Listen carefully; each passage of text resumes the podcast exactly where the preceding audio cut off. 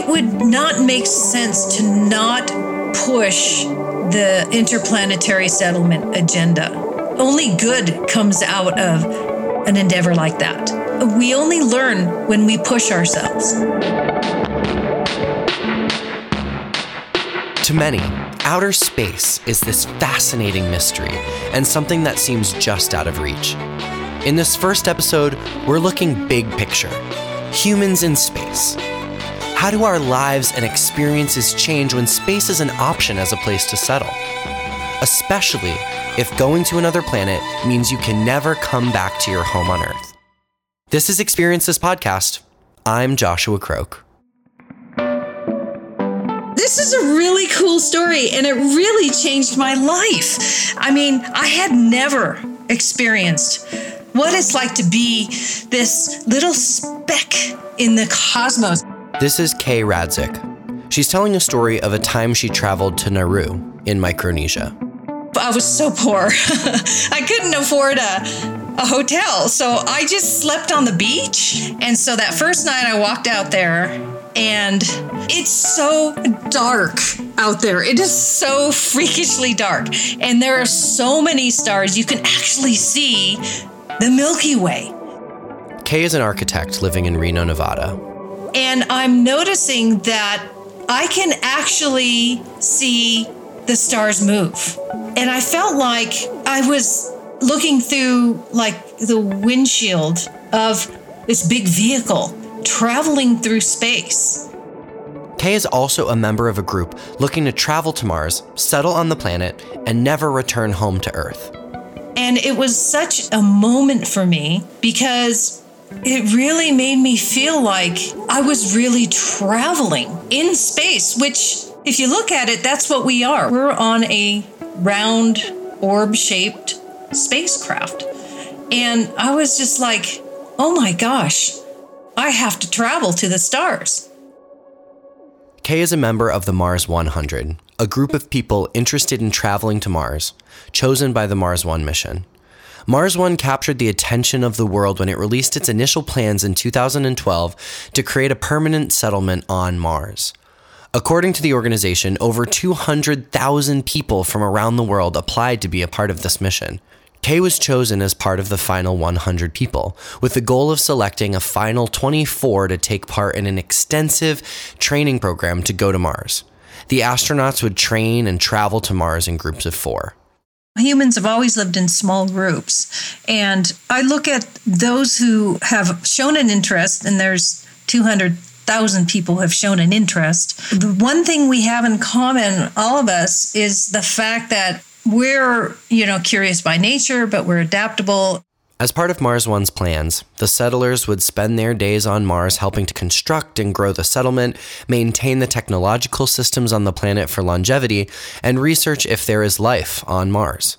Kay says her role as an architect and her interests fit in perfectly with the mindset and skills needed to live on Mars.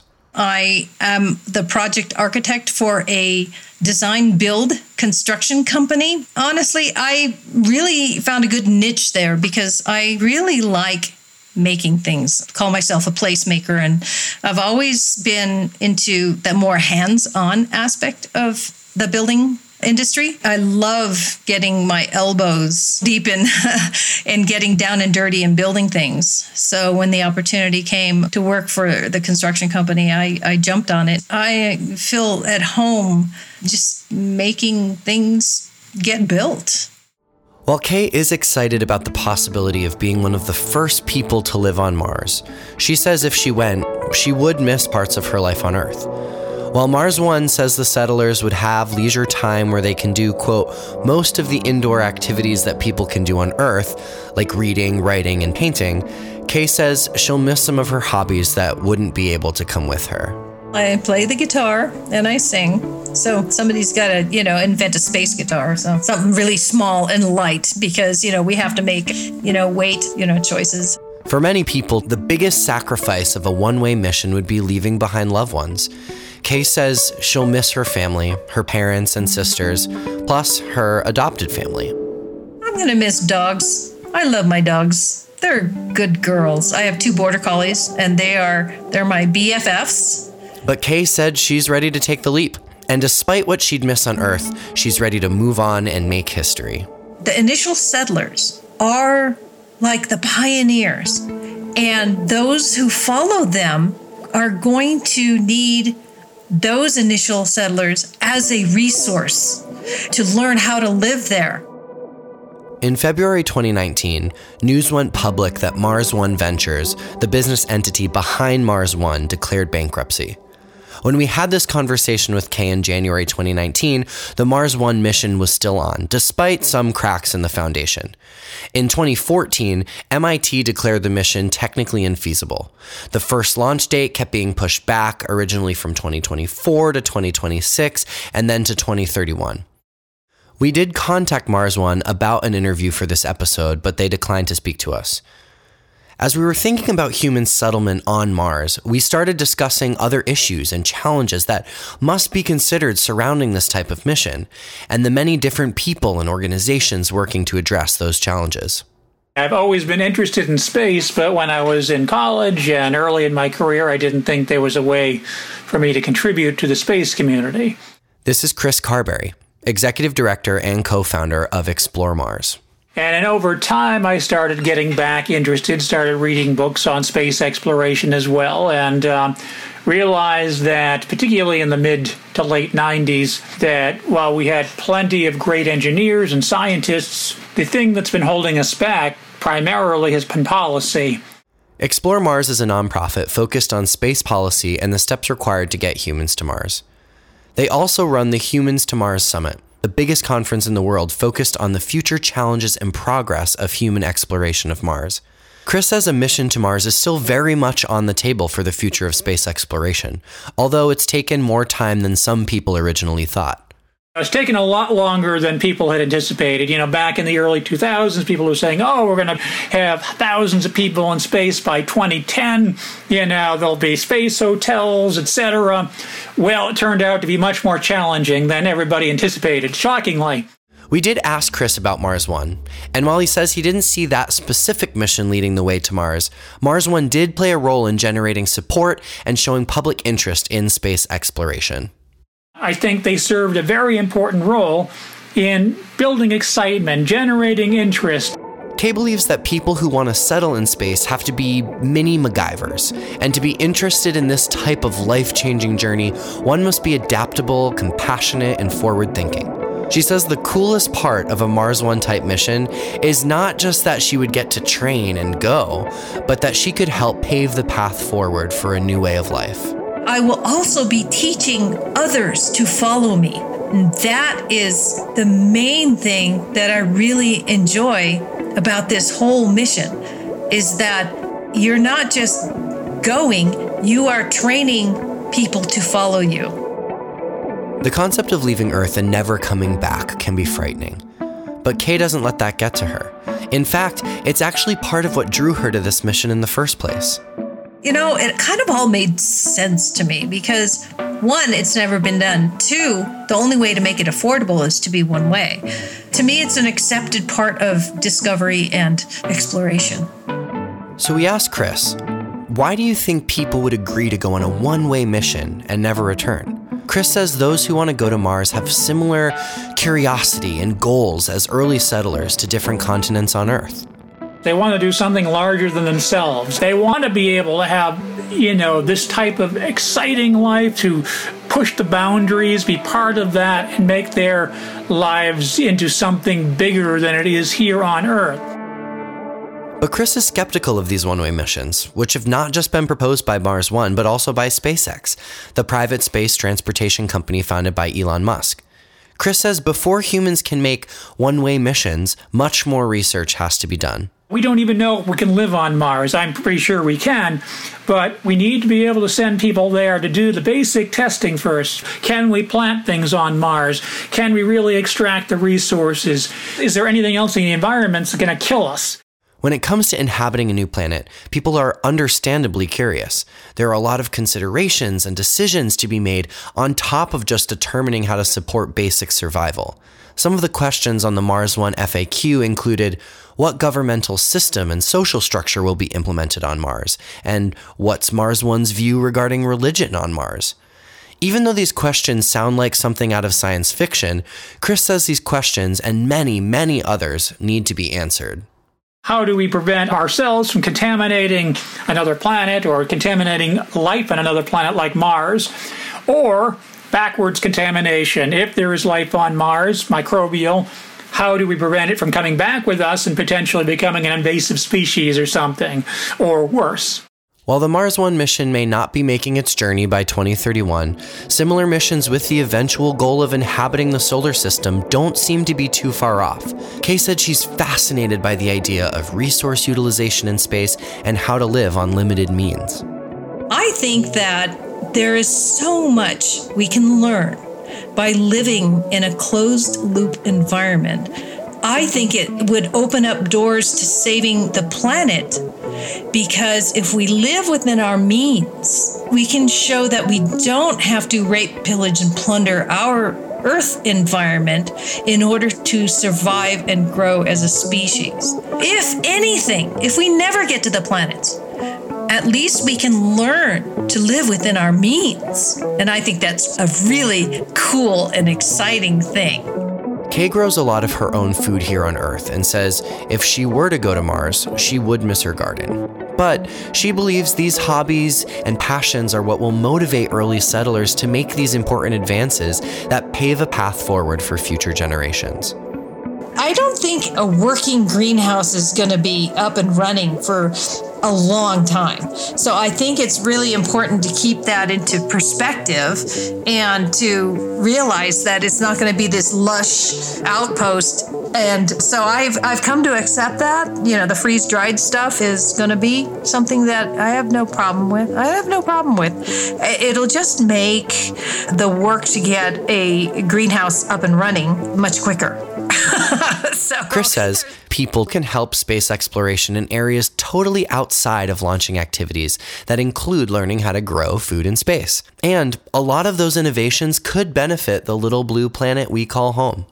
We're going to need to learn how to grow food efficiently on Mars or on the moon or anywhere else. So, what methods might we use on Mars that could grow efficient crops?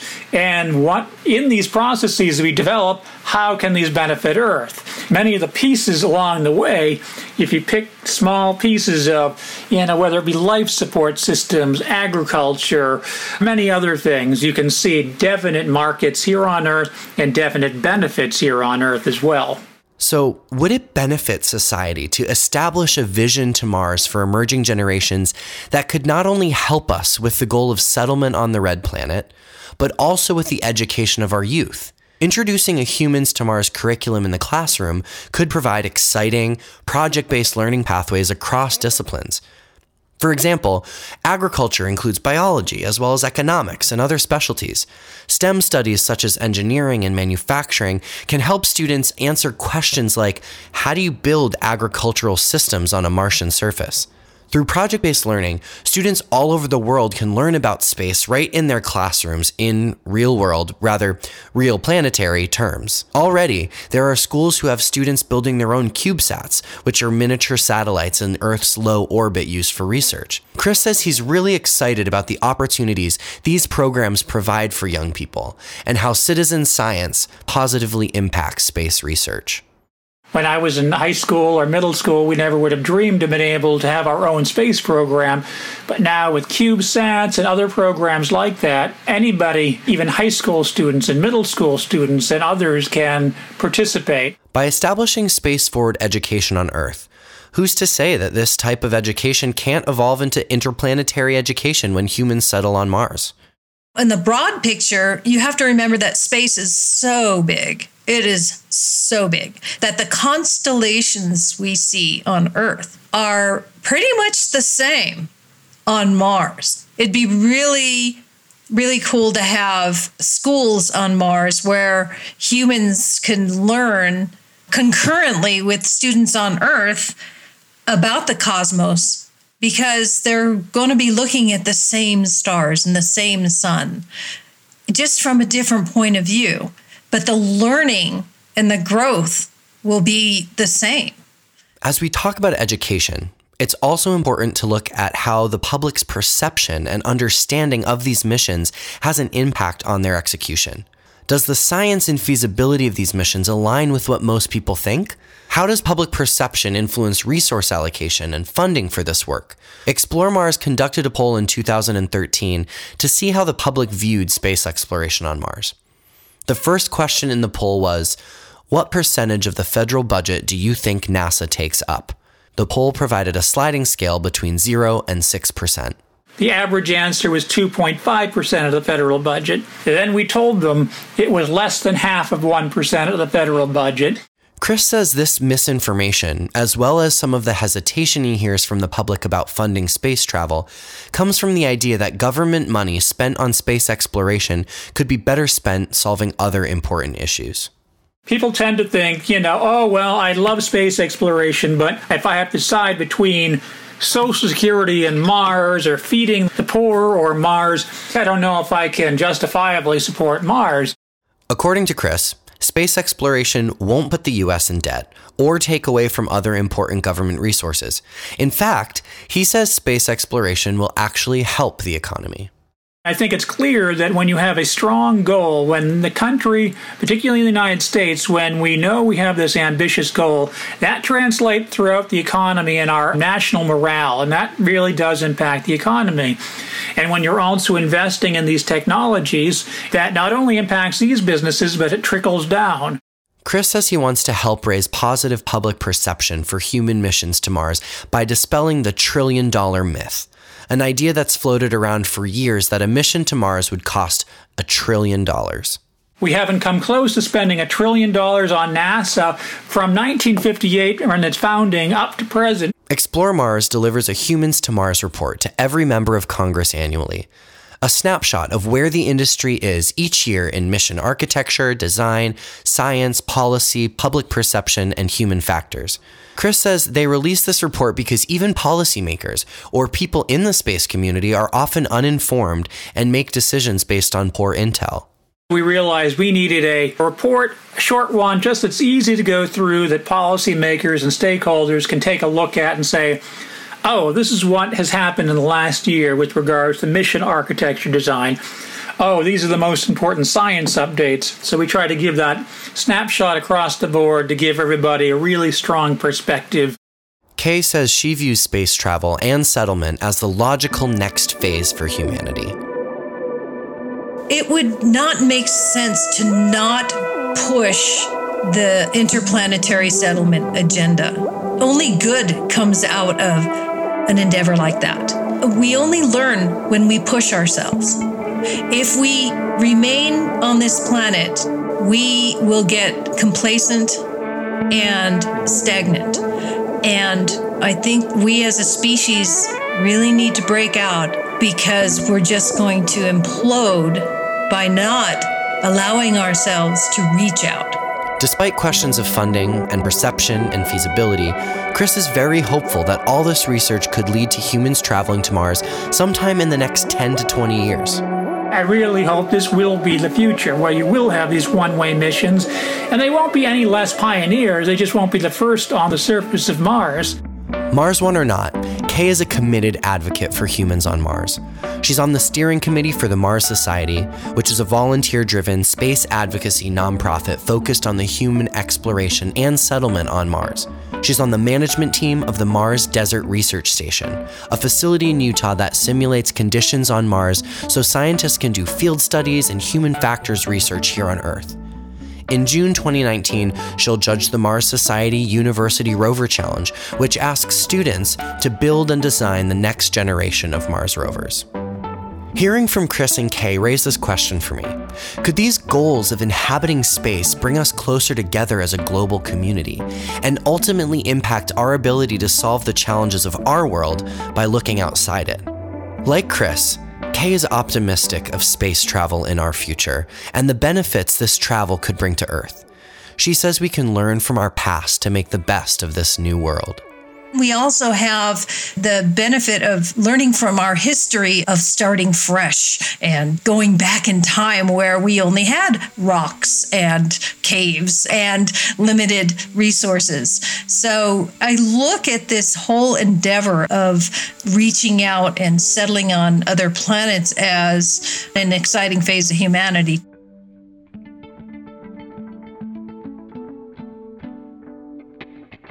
Experiences podcast is created and produced by Action by Design. Action by Design is a citizen centered design company that helps people build better products, launch impactful campaigns, and elevate their brand. The show is hosted by me, Joshua Croke, founder of Action by Design. Our producer is Mariel Cariker. Additional mixing by Giuliano D'Orazio. Music for this episode was created by Rob Flax. Special thanks to John Morse, Ali Richards, and Dylan Horn. You can find us on social media at XPThisPod. And to learn more about our organization and about the podcast, including fun facts about things like the meaning behind our show artwork, visit our website at actionbydesign.co. If you want to read more of Explore Mars' research, a link to the 2018 Humans to Mars report is in our show notes. If you like this episode, please consider leaving a review and telling your friends because it really helps the show. We also released our second episode of the season, part one of a two part series about power and perception in society. Part two is coming next week. Thanks so much for listening.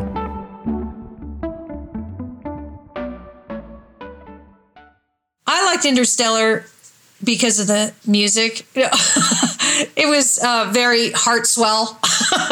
you know, Hans Zimmer. I mean, you can't say no to him. I love all space movies. I mean, Guardians of the Galaxy. Come on, how can you not like that? I mean, really?